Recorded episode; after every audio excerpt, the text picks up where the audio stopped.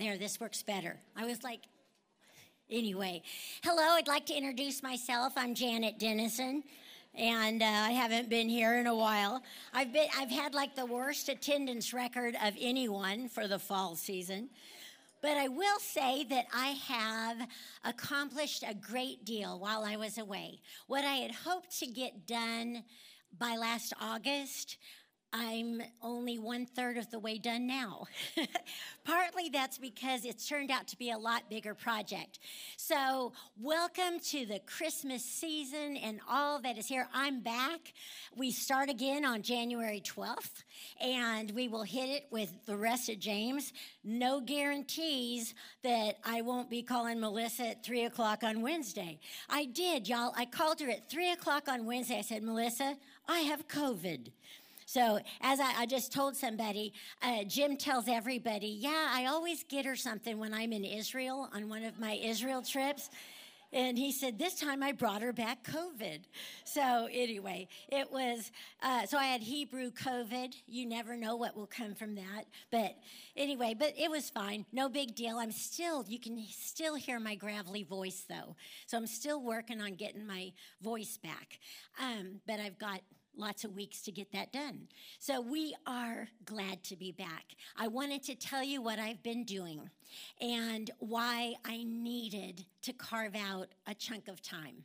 It is a huge project. I am, in essence, writing about a seven to 800 page book. That's what it will. It, that's the that's the amount of content that I'm writing. On the other hand, I am not going to publish it as a book because no one would buy the thing. So, what it is, is something that I want you to get, and I will send a link to your leaders who can then send it to you. But one of the things I noticed was that at the end of the day, everybody I knew glanced at their cell phone look down at it to see okay did amazon leave something on my front porch? Uh, is, are the kids okay? Is there any email i missed? It's one of the last things people do in their day now. And i'm going to give them one more thing I am working on a project that is my heart. It's called Wisdom Matters. And so, what I am doing is I am writing a short, it, they're coming in about three minutes long, short devotional. And I'll be doing 365 of them where I take a verse or maybe two verses of scripture and I just apply them to life. They're about wisdom, they're about living with God and for God. And so every night it will arrive on your phone and you just tap it and you'll hear my Minnie Mouse does Jesus voice say, uh, so, but it, I wanted to give people something to end their day with that was about God. I know God speaks through dreams. I know that He's in our quiet moments. And I don't think we often set aside that time for Him.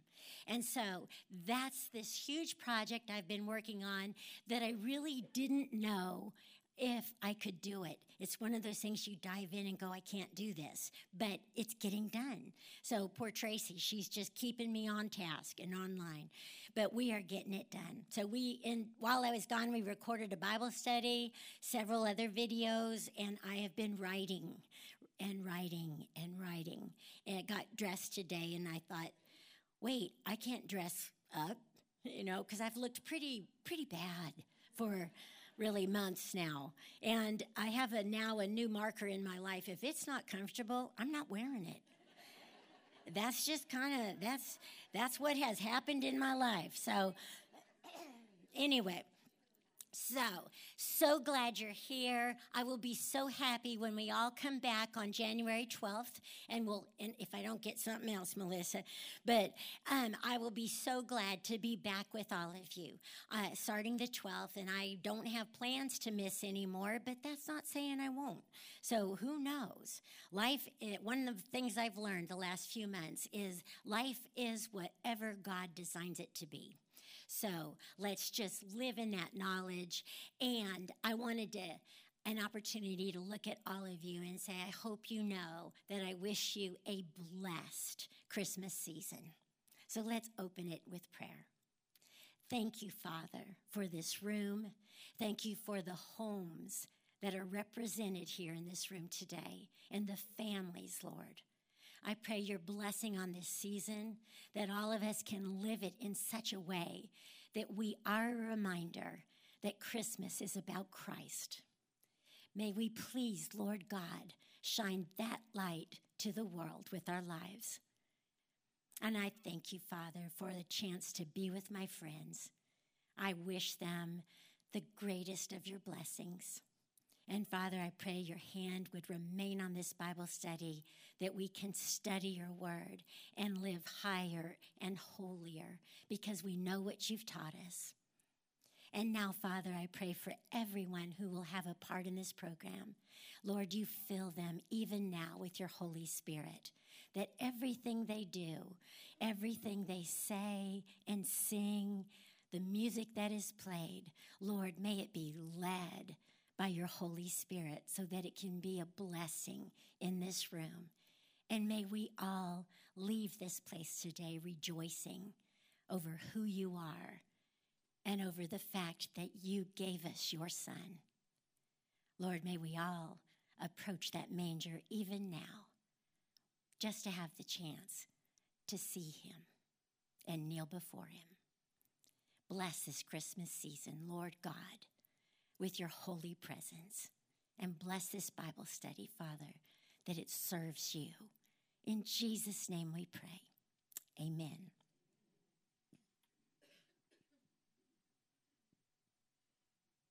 Good morning. I feel like I would like for Nancy Withrow to stand up and Carol Armstrong. We have been praying for these ladies and they are both here today. And we love you so much. And God has brought them both through surgery.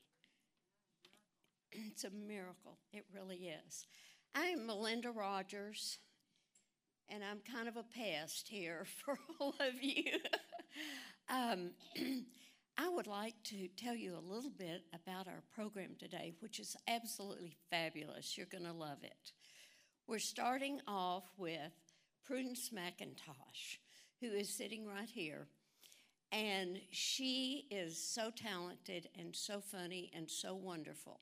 She grew up in Texarkana, Texas, and spent her high school years after, after school either going to her father's newspaper business, the town newspaper, daily newspaper or going to the Baptist church. But then when she got ready to go to college, she passed by Baylor and went to the University of Texas, where she met John. She and John moved to Dallas. You know, I'm skipping ahead a little bit. And they ended up having three boys and raising them in the Park Cities, right? And Marjana Thomas is here. Do you remember Marjana? Her husband was your boy's principal's wife, right? Okay.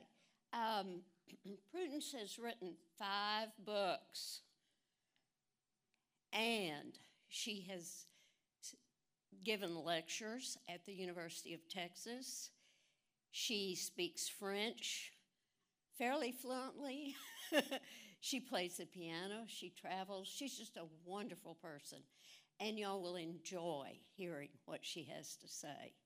After Prudence speaks, we have this lovely group right here, these two wonderful people, Karan Jackson and Barbara Lowest. And they are going to do some beautiful, beautiful Christmas music for us. So it's going to be a wonderful morning, and we welcome you, and we're so glad you're here. Thank you for coming. Prudence.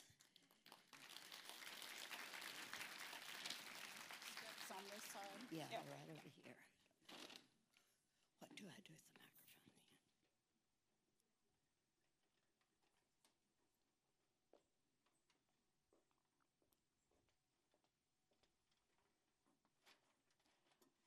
I am wired up with the grandest technology I've ever seen. Are you hearing me? okay, all right. Don't hesitate to wave your hands if I disappear somehow. Um, the first time I was asked to speak to women of the church was in my own church, St. Michael and All Angels. Uh, well, perhaps that was not the first time, but at least that was the first time in that church. And when I got up to speak, I asked the gathered ladies, How many of you are cradle Episcopalians?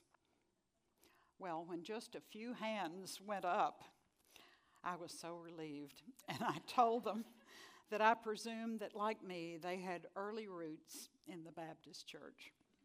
And that should I run out of things to say, I could just call on them and they would get right up here and give their personal testimony if I floundered. It is really good to be here. What a comfortable nest you have, and what a grand showing here. Um, I will confess that the Saturday before Halloween this fall, my husband John and I took a seat in your sanctuary. I thought, you know, I haven't been in a Baptist church in quite a while, and maybe I should go take a look. Well, I chose a seat about halfway down, uh, hoping that we hadn't unwittingly stolen someone's favorite seat.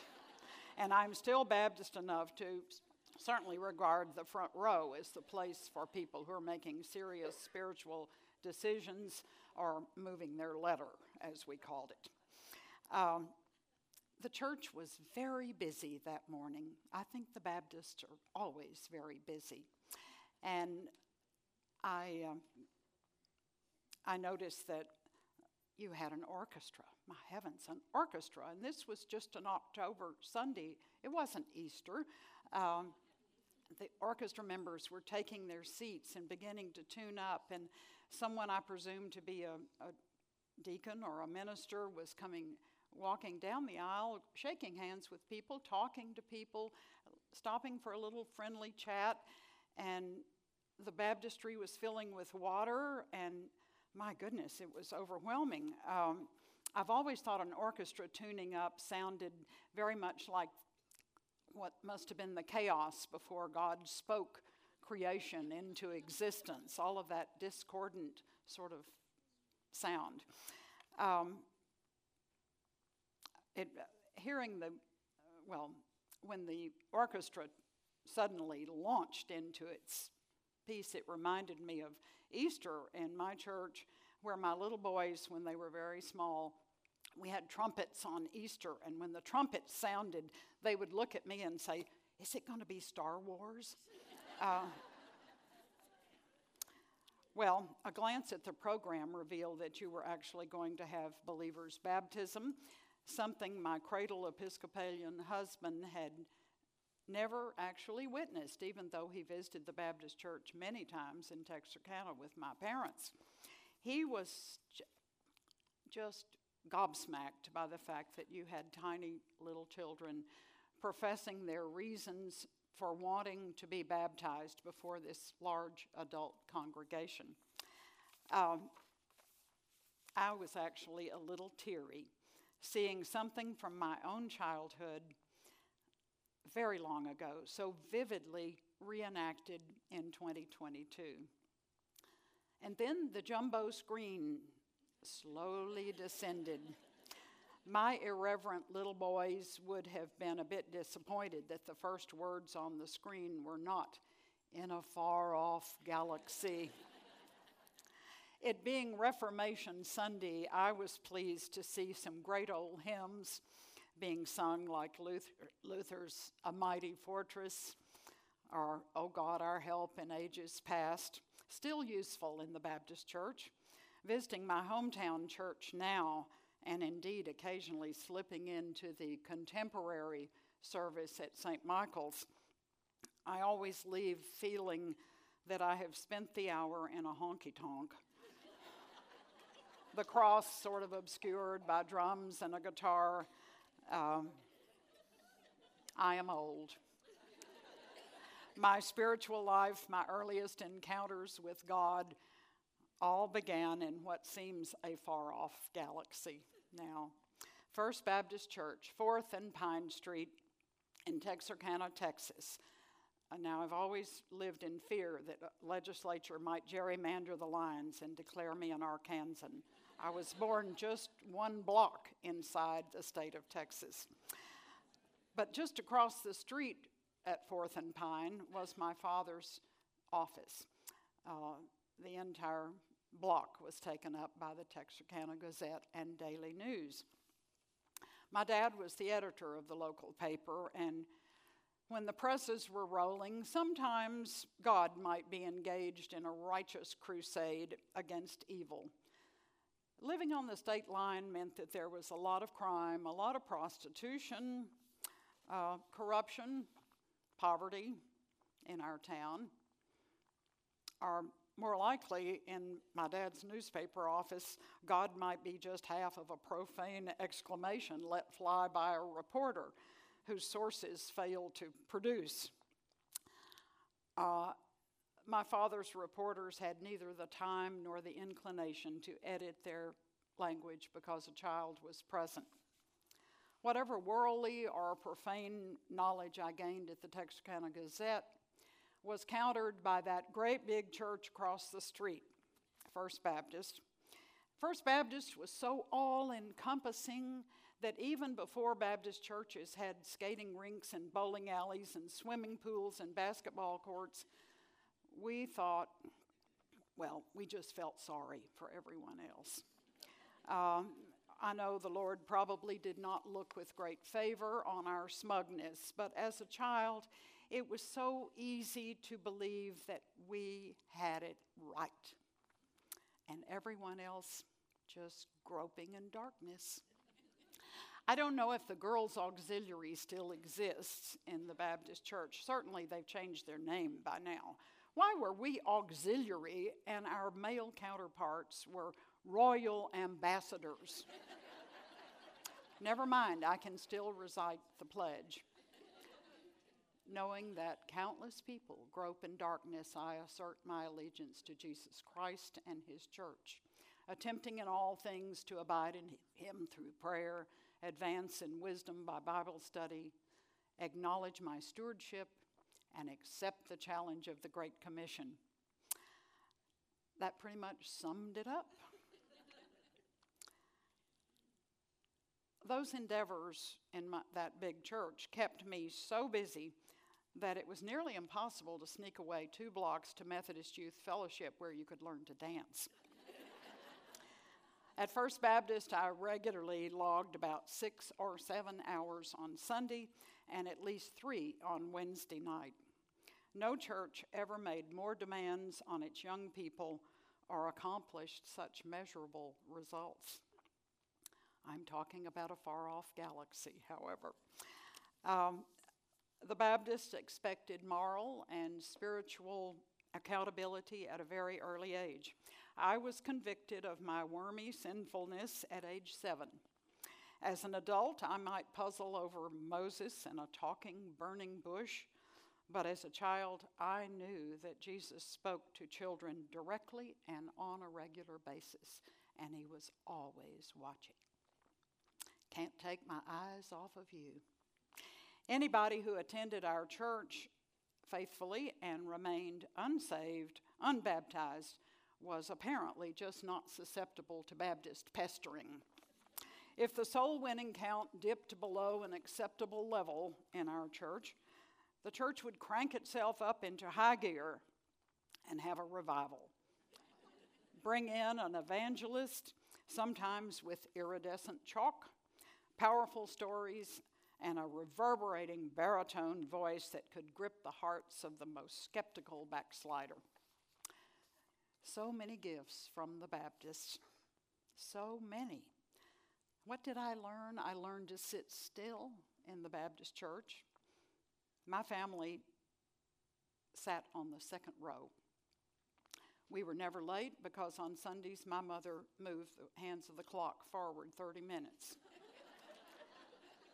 If I became restless in big church, as we called it, and all children do, my mother magically commandeered my father's pocket handkerchief. And this, you won't be able to see this very well, but she would fold my father's handkerchief like this and it's sort of an origami thing, but I don't have time to show you how. We'll do that at lunch. Um, she'd make me these two little Baptist babies. Um, and sometimes she'd let me ruin the handkerchief by taking a pen and putting eyes and faces on them. But can you imagine a child who would be entertained with handkerchief dolls? Uh, not now. Um,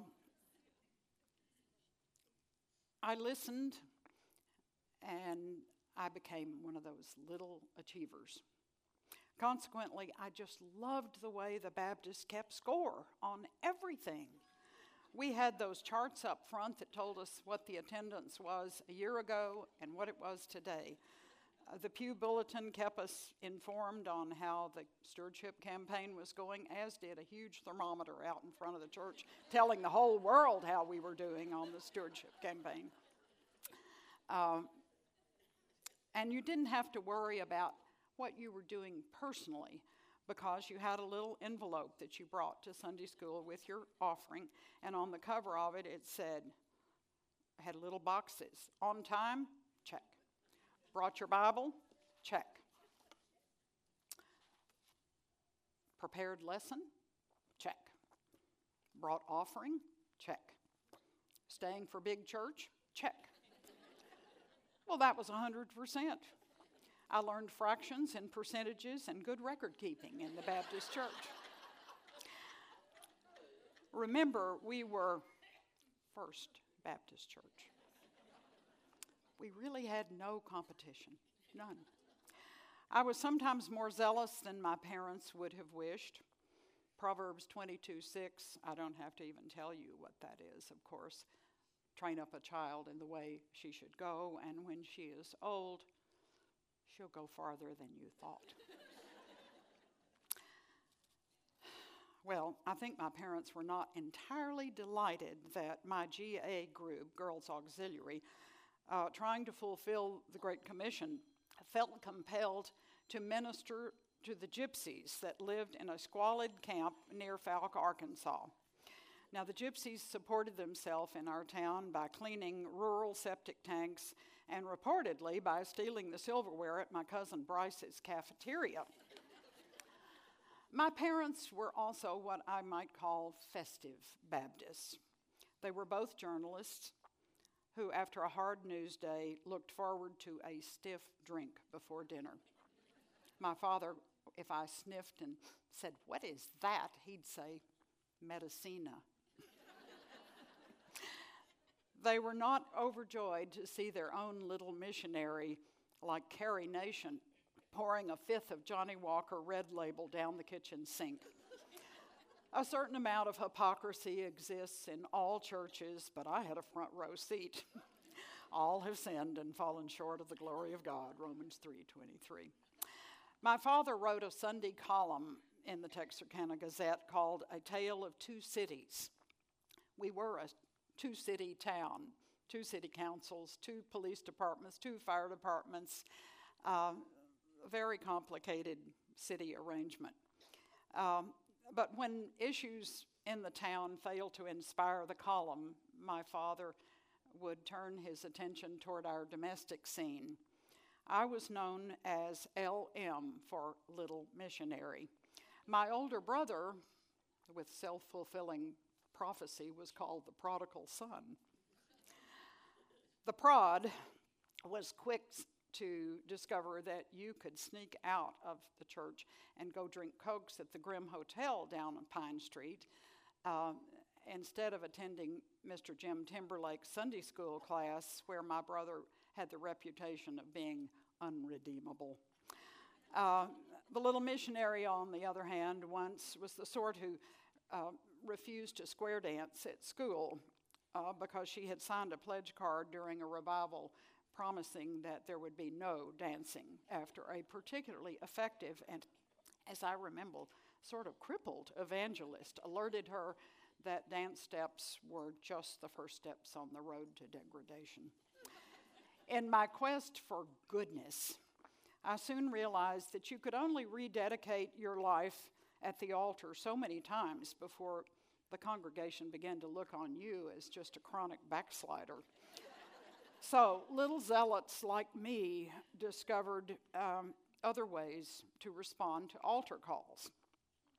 You know, when the pastor said, instruments only, choir hum, when you had finished the whole hymn, you knew you were in for a long, long service, which meant that all of the Presbyterians and all of the Methodists would be in line at Bryce's cafeteria before you could have Sunday lunch. Now, that is not the only reason that I, uh, when I was an eighth grader, decided to surrender all for the foreign mission field. I would go to darkest Africa or to India, snatching the heathen from the pits of hell, just like saintly old Miss Roebuck's daughter Jeanette had done. The instinct to always see life in a slightly comic light pervades my family, and while I stood down front with Dr. Coggin, weepy and caught up in the emotions of that stalwart hymn, I surrender, I surrender all. Well, I looked out, and there were my parents on the second row, and also, oddly, my brother, who usually liked to sit up in the balcony away. But this particular time, he was there, and I looked at him, and he had cupped his hands behind his ears, and he was making darting motions with his tongue. And when we left the church, I said, What got into you? What were you doing? He said, I was trying to remind you. I was a hooded cobra, and I was trying to remind you of the perils of the places you were talking about going. Well, my memories of my Baptist days are ones of great affection.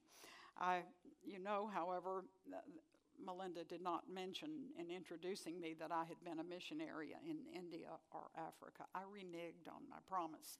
And I hope that dear old Mrs. Roebuck and her daughter Jeanette and the Lord have forgiven me. But you know, that Baptist need to witness just still bubbles up in the most unexpected and sometimes weird ways, even in foreign climes. My husband and I took a trip to Rome many years ago, and we were on a bus with a tour guide who announced that the beautiful trees lining the street on the way to the Vatican were all sycamores. Sycamores? What does a little Baptist child think of the minute you hear the word sycamore? Zacchaeus was a wee little man, and a wee little man was he. He climbed up in the sycamore tree the Lord he wanted to see. And when the Savior passed that way, he looked up in the tree and he said, You know it? Zacchaeus, you come down, for I'm going to your house today. Well, in my 1950s church imbued me with a security of a personal and loving God a safe passage through what is always a little vulnerable time. As a young mother, I can remember grinning with deja vu when a four year old Baptist sunbeam, female playmate of my youngest son, climbed up on a chair at our house in front of a map, that, a world map that we always kept in the breakfast room. Uh, she said, William, do you know where God lives? My kid said, Huh? And she said, He's here, he's here, he's here, he's here, he's here, he's here, he's here, he's here, he's here. And then she flopped down in the, char- in the chair and said, He's here. Blessed assurance. Um, I learned about, I listened, I prayed, I learned about democracy in the Baptist church. You're the most democratic bunch of people ever. We voted on everything on long Wednesday night prayer meetings. I follow the struggles of your denomination along with those of my own, and we all have our troubles. But the news media, I always know, does not understand about the Baptist. They do not uh, understand that despite a national organization, there is no hierarchy. Each church will decide its own direction and with a democratic process. It's messy. I was reminded of this several years ago when Texas Monthly asked me if I would write a piece about the, uh, about the award winning pianist Van Cliburn. Um, in the course of that, I don't think I wrote this in the story, but I learned that Van wanted to honor his mother, Rildia Bee, uh, by, with an organ at Broadway Baptist Church. Now, most people presumed that Cliburn, who was quite wealthy, would just purchase the organ. In, but in fine Baptist tradition, Cliburn said, No, if I did that, I'd have the power to control the music that was played on it. We'll do it the Baptist way. Each member will have ownership. And gift by gift, month by month, even little children carried special envelopes down front. And Broadway Baptist got its Casavant Frere organ with construction overseen by the person who is now restoring the organ at Notre Dame in Paris. Well, and on another note, the Baptist Church taught me music. I took piano lessons from the time I was five years old, but it was the Baptist who expanded my repertoire and gave me accompanying skills.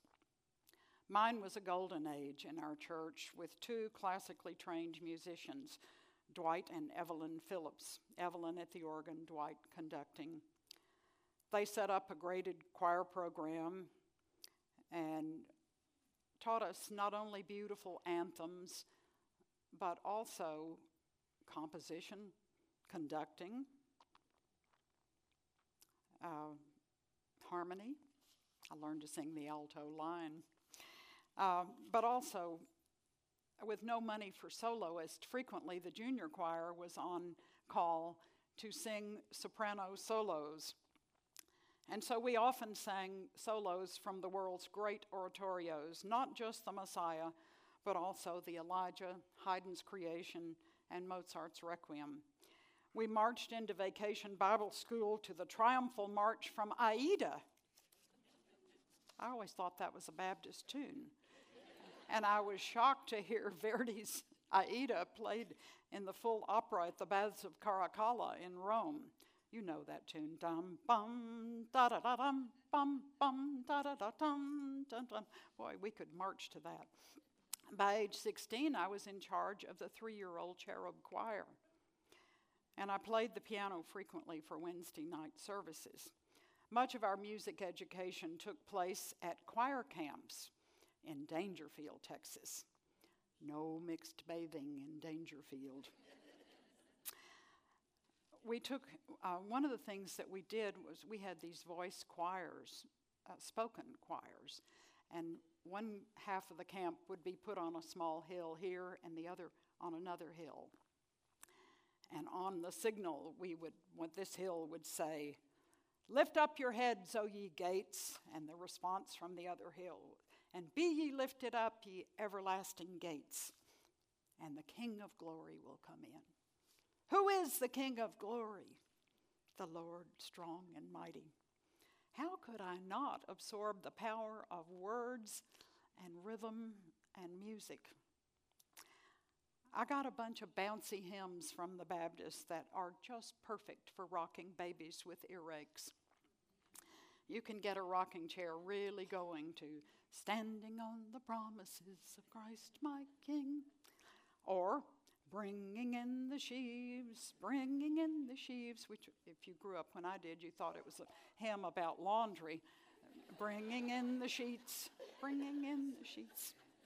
Well, I learned to listen, to sit still, to sing the alto line, sometimes the tenors because the boys were so slow to learn to read music. Um, but I also learned to speak in front of large audiences.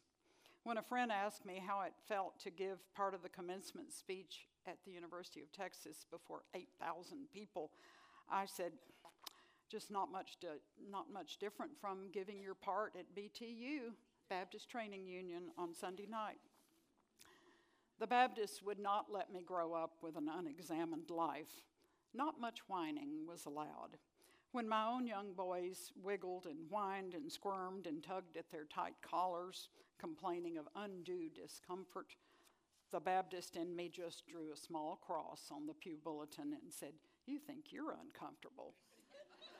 the Baptist enabled me to be a bit of a show off in the Episcopal Church, where no one can say, Genesis, Exodus, Leviticus, Numbers, Deuteronomy, Joshua, Judges, Ruth, 1st, 2nd Samuel, 1st, 2nd Kings, 1st, 2nd Chronicles, Ezra, Job. Uh, well, you know the minor prophets too, I'm sure. Um, no one, uh, I had a tremendous advantage even in college when I had to read Paradise Lost in one weekend. No one who writes can ever, ever regret all of the memory work, the verses memory verses, the 15 Psalms, the Beatitudes, the 13th chapter of Corinthians, Luke's account of the Nativity, Mark's account of the resurrection, all in lyrical King James Version that we committed to everlasting memory in the Baptist Church by the time we were 12. It meant that I knew what my high school teacher, my geometry teacher, old Mr. Forrester, meant when he threw the chalk at our class when we didn't seem to catch on to a very basic theorem. Class, he said, it's just Hebrews 13 and 8. Was I the only one in the class who knew that Hebrews 13 and 8, Jesus Christ the same yesterday, today, and tomorrow? I don't have to tell this crowd uh, that I read with great understanding how during Desert Storm, in the Persian Gulf, a young Baptist fighter pilot calmed his fears with Psalm 91 He that dwells in the secret place of the Most High shall abide under the shadow of the Almighty. I shall say of the Lord, He is my refuge and my fortress. My God, in Him will I trust. Thou shalt not fear for the terror by night, nor the arrow that flieth by day. He shall cover thee with his feathers and under his wings thou shalt trust. Well, it was a Baptist minister also who suggested that when you find yourself in the ICU, the intensive care unit of a hospital, and we all do at some point, it was a Baptist, this Baptist minister said, Don't try anything fancy. Just use one hand to tap out, The Lord is my shepherd, again and again. Well, there were more gifts food. Food. I ate so much good food at the Baptist church. Everyone in my church in Texarkana ate supper on Wednesday night at church. It was not a come and bring. Poor old Miss Adams made yeast rolls for dinner, uh, for wonderful meals every Wednesday night. My mother was a terrible cook. She's always said that the worst day of her life was when I learned that other children didn't eat Cheerios for supper. Food was just fuel at our house, never a delight like the banana pudding that Mrs. Adams fixed when we ate in the church basement dining room before prayer meeting. What didn't I get from the Baptist church? Well, my sense of Christian history was pretty sketchy. I thought for a long time that the history of Christianity was something like this Matthew, Mark, Luke, and John wrote their stories. St. Paul finished his letters, put up his pen. Lottie Moon went to China, and the First Baptist Church called Carl Bates the pastor who baptized me. Nobody told me that Paul's letters came first and were written long before the first gospel. So, who lined them up all wrong in my Bible? I thought it was chronological. And I, no one told me that the Bible I carried so faithfully every Sunday would not have existed had there been no monasteries. When my second book was finished, a book editor from California called and said, uh, Prudence, I'm writing a story about your book for the Sunday Times, Los Angeles Times, and she said, I really liked it, but I wanted to ask you, why did you put that chapter on going to church? It just makes your book so regional. Um, I told her, well, I had been a churchgoer all my life and that I went to church as an adult because prayer can, seems to contain levels of gratitude that and aspiration that I have no other way of expressing. religious experience is very much my concern, as it is the legitimate concern of everyone who has ever known love. One could not grow up in First Baptist Church, Texarkana, and not experience the love and concern of a whole bunch of people. If it takes a village, they were my village, as I'm certain you are a village to all those young people I saw that Sunday morning. In my own writing, I have tried to be as candid about the enormous pleasure we can draw from the richness of relationships in this life. I have come to believe that eternal life begins not when we die, but when we're born. That makes the abundance of joy, mystery, even sorrow that we experience in our everyday lives significant and well worth illuminating, as the medieval monks might say. That's what artists and music, musicians and poets and even lesser talents like mine are here to do, to illuminate. I was once introduced to a gathering like this with a poem by the poet Richard Wilbur. The poem is called Love Calls Us to the Things of This World. It's a poem about laundry. Even laundry can look like angels flapping wings on a clothesline. Writing about the things of this world, little boys, diapers in the toilet, boogers on the wall, has not always stood me in good stead with all of my Christian brethren. My first book, Thundering Sneakers, had the good fortune to be selected by the Christian Herald Book Club, which meant it would sell a lot more copies.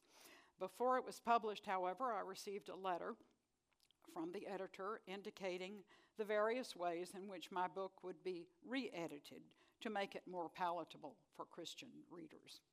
Among the words that she wanted to strike were urinal, boogers, vagina, pee pee, all cut.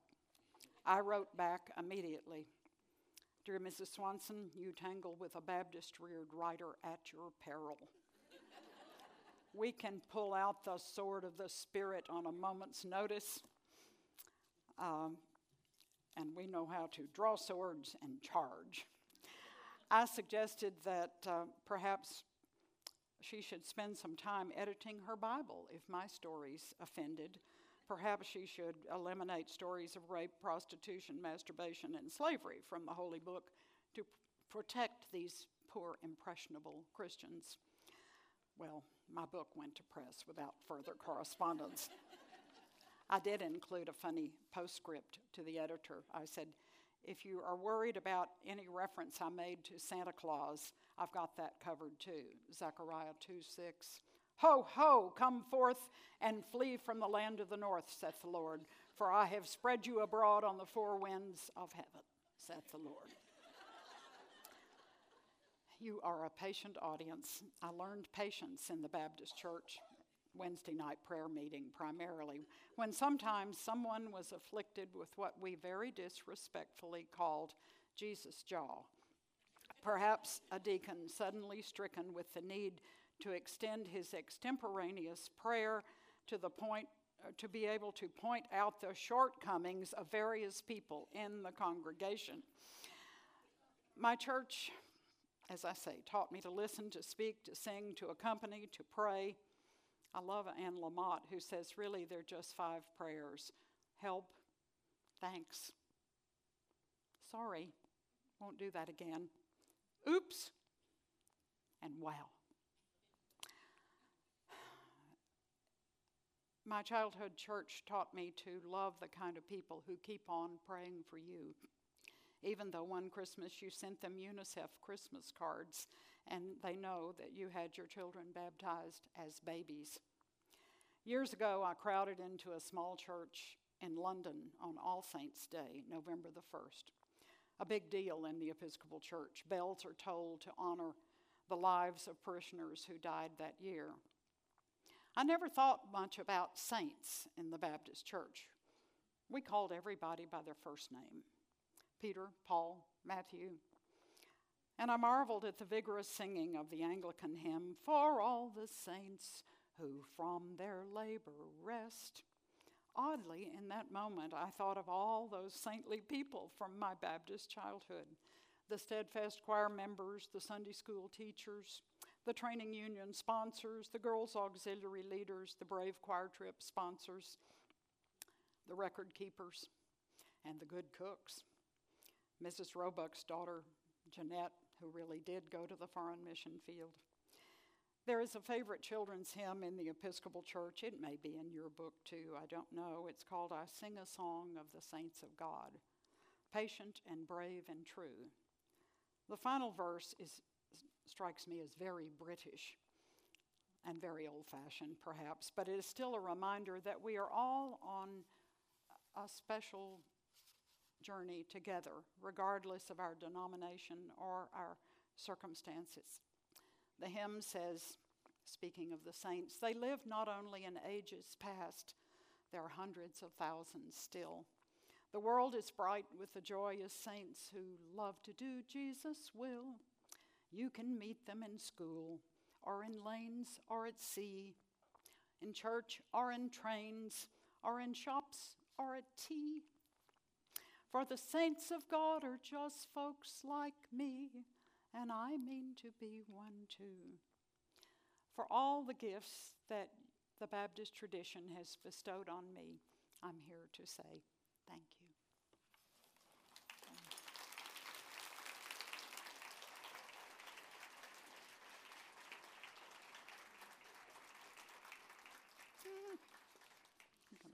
I'm going to step over those wires.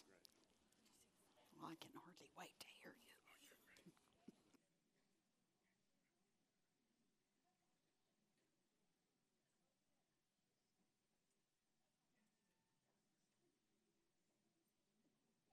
Ladies, I'm going to take just a moment while we have just a break before we get to hear Karan and Barbara and let you know um, if you remember last year we had Thrifty Thursday. Well, we have Thrifty Thursday again. Uh, the lovely arrangements that are on your table, the centerpieces, um, are for sale. They are $20 a piece, and you can give your money to Judy Hallman right here at this front table. And um, she will be glad to collect those for you. Um, and uh, we are so grateful to Park Cities Baptist Church, and we get so much by being able to come here each Thursday. But um, these arrangements we are using to offset uh, some of the additional costs that we have. So we appreciate your um, continued support of that. And um, Barbara, you want to play a, a little before Karan comes? Uh, yeah, I don't know what I want to play. okay. Oh, okay. Pardon me, Barbara. Thank you so much. Next, I'm going to do a little soft shoe. Um, there is a white van on P2, if anyone's driving a white van, and it is running. So um, if it is yours, you might want to step out and um, take that van and turn it off and then come right back. Okay.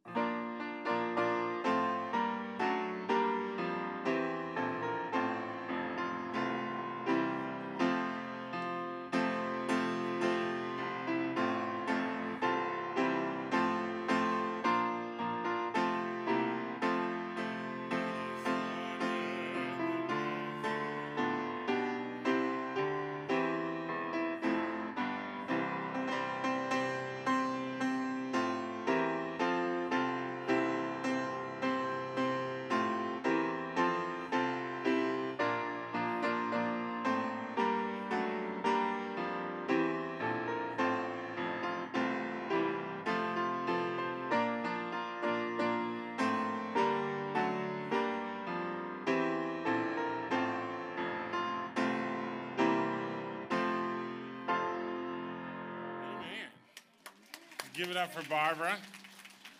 It is a privilege for me to be here with all of you today. I'm very, very excited, a little nervous, but very excited. I'm always nervous, and people are always like, You sing everywhere. Why are you nervous? Because I don't want to let God down. Amen. Praise the Lord. So we're going to start with one of our favorites. Hit it, Barbara. Amen.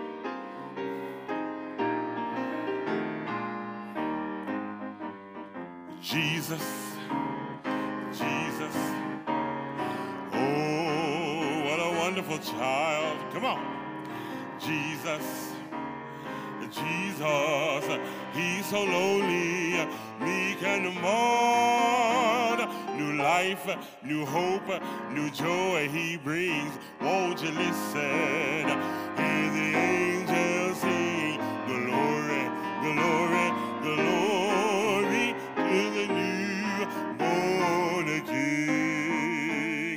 Jesus, oh my, my, my Jesus. Oh, what a wonderful child. Talking about Jesus, a sweet little Jesus. He's so lonely, meek and mild. New life, new hope, new joy he brings. Won't you listen? Hear the angels sing. Glory, glory, glory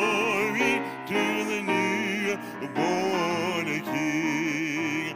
He was heralded by the angels, born in a lonely manger. To the Virgin Mary was his mother, and Joseph was earthly father. Oh, three wise men that came from afar. They were guided by a shining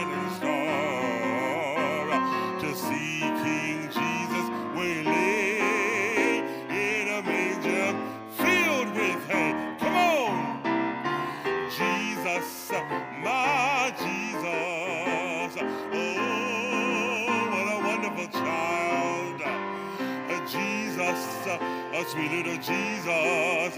He's so lonely, meek and mild. New life, new hope, new joy he brings. Won't you listen? Hear the angels singing. Glory, glory, glory to the newborn King. Uh, Jesus, my Jesus.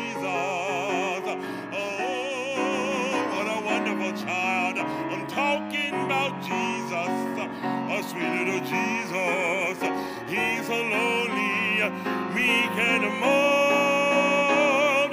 New life, new hope, new joy he brings. Won't you listen? I hear the angels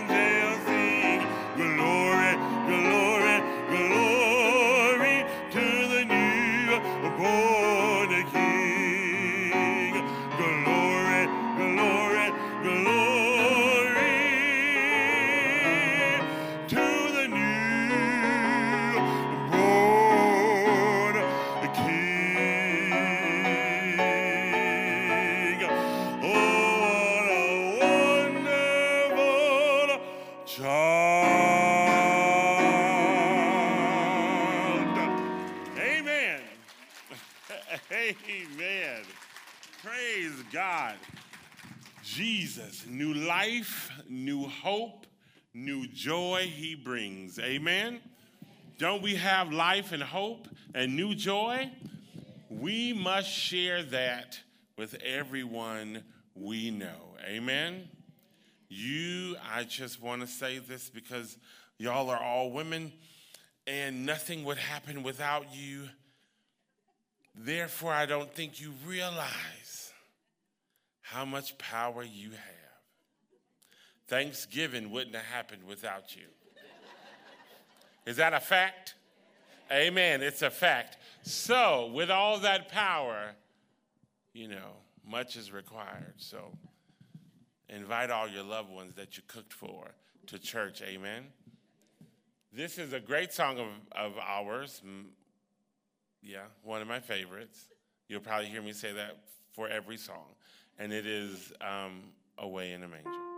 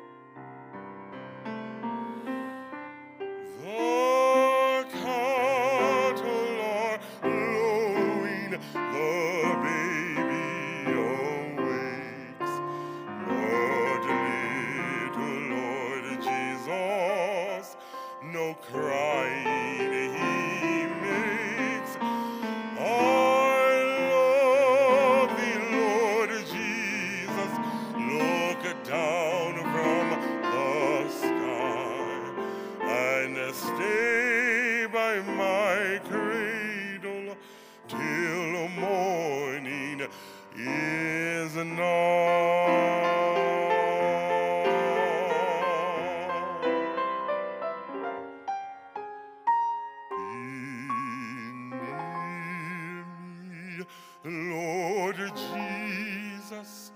Oh,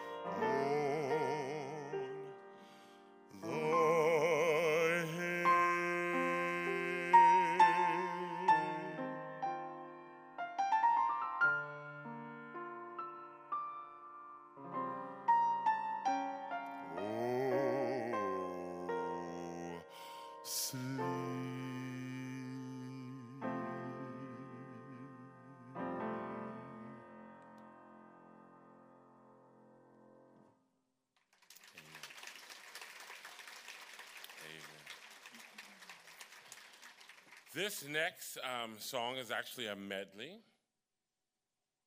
Yeah, I have to look for look to her for approval to make sure I'm right. This next song is a medley, and I ask you to sing along to whatever part you may know.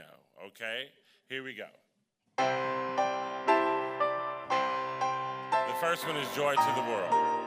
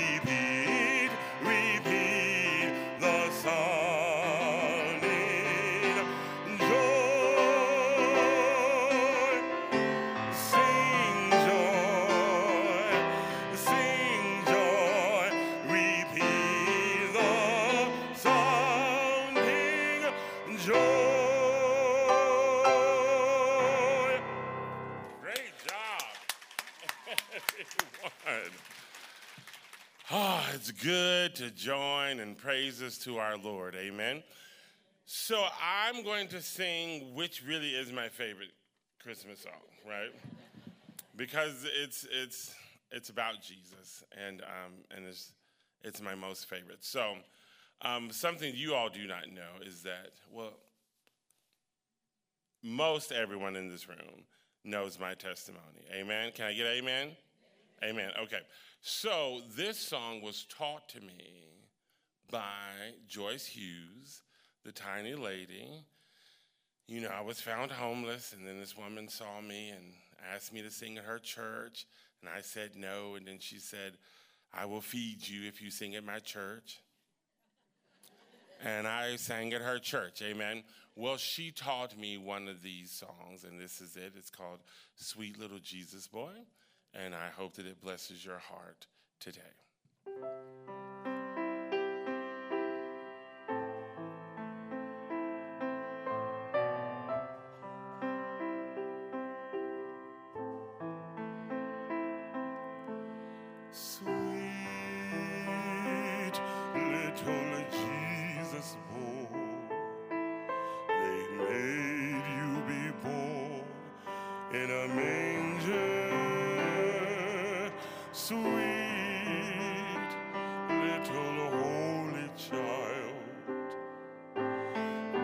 Didn't know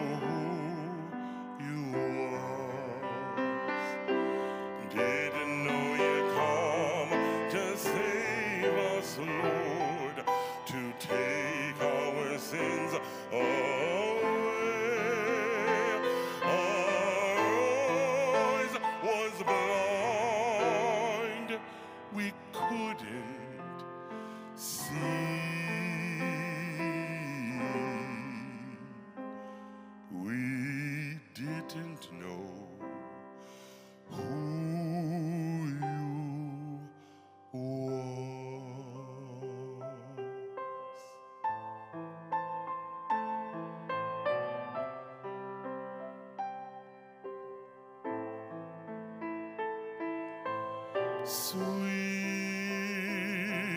little Jesus boy born a long time ago. Sweet little holy child didn't know who you was. Just like we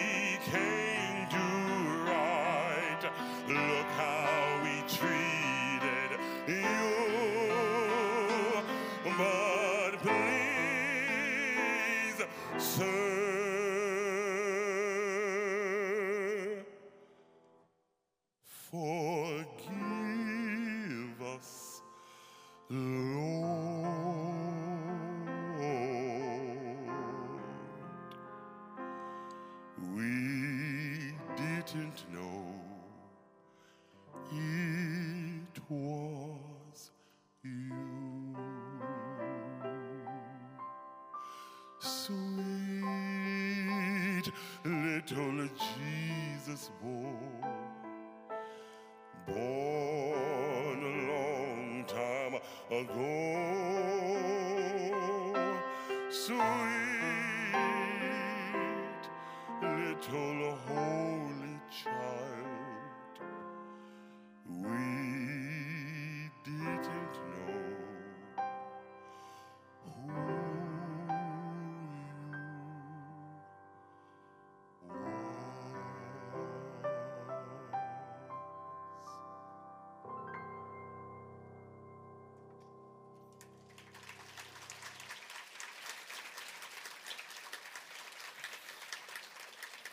Amen.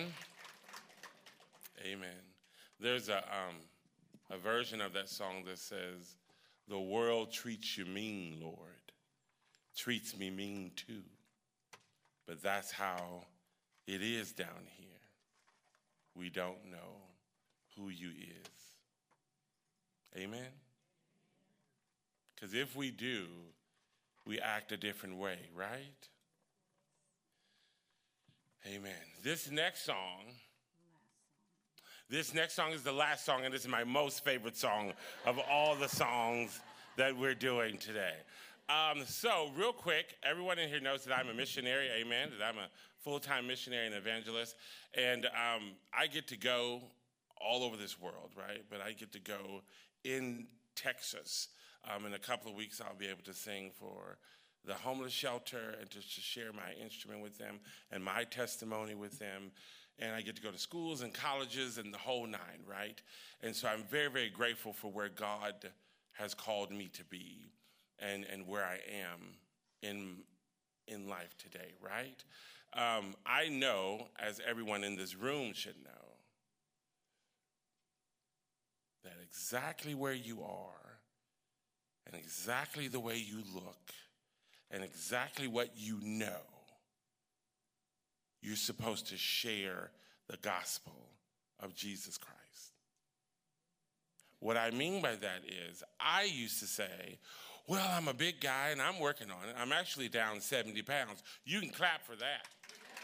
I'll, I'll take it. But I used to allow so many things to get in the way of me sharing the gospel, right? Because I didn't look a certain way, because I didn't sound a certain way, because I didn't talk a certain way. I thought I was unworthy to share the gospel, right? That's all the devil. Amen? Because the gospel is the most important thing we can share. And I'm not going to allow my weight or how I speak or how I sing to prevent me from sharing the gospel. Amen? It is needed in the time that we live in. The rubber has met the road. Amen? And the gospel is shared, yes, through dreams, yes, through other things, but more importantly, because you are willing to share it. Because God did something for you. And you know that He is the answer. The answer to what? Everything. Amen? So during this time, um, I'll share a quick story. John Kang's wife, um, Janice Kang, has passed away, okay? And uh, she was pivotal in me coming to know the Lord, right? I say that to a group of women because more than a shirt, more than a toy, more than a meal, she gave me something that would sustain me well after she passed away. Amen? And that is the love of Jesus Christ. So as you're preparing your wallets and your purses and your minds to care for people and to share love, I encourage you to share the greatest gift we've ever been given. And that is the love of Jesus Christ. Amen? Everyone in here has influence. Everyone in here has a group of people that will listen to you, even if you don't think they will. They will. Tell them you're not going to make the pie unless they sit down for the story. Amen. Um, I, I have flyers out there, missionary flyers. Take one, put it on your refrigerator. I'm out there doing the hard work, talking to people that a lot of you won't speak to, but that's because that's where God wants me to be. Amen? He has brought me from nothing and made me who I am today. If you want a flyer, get one. Here's my most favorite song of them all. Hold on, I, I forgot something. I apologize. So, because we're in a room full of women, I wouldn't do this normally. But this one at the piano is kind of amazing. Yes?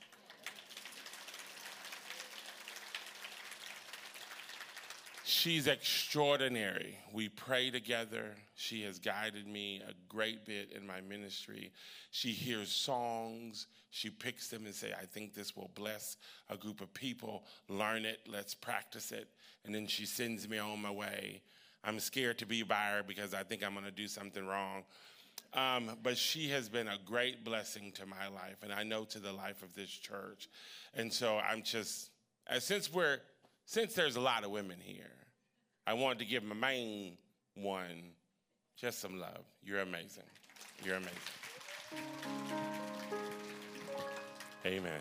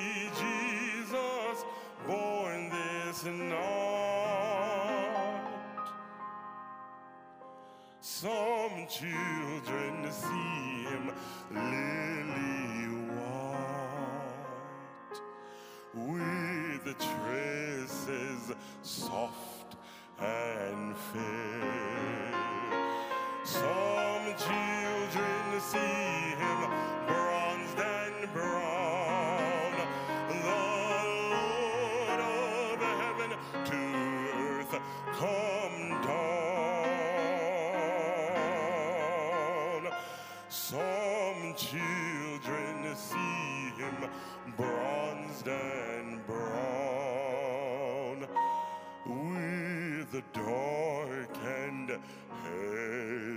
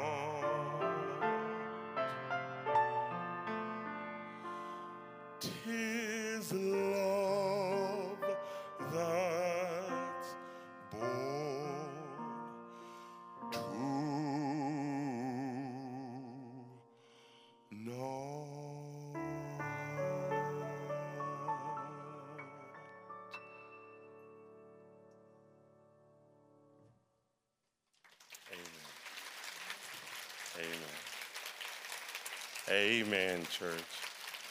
Amen. Oh, you guys. To God be the glory. Amen. Barbara Lois, everyone, thank you for letting us share with you. Oh, my goodness, I'm blushing now. It's all God. I'm going to help you. You good?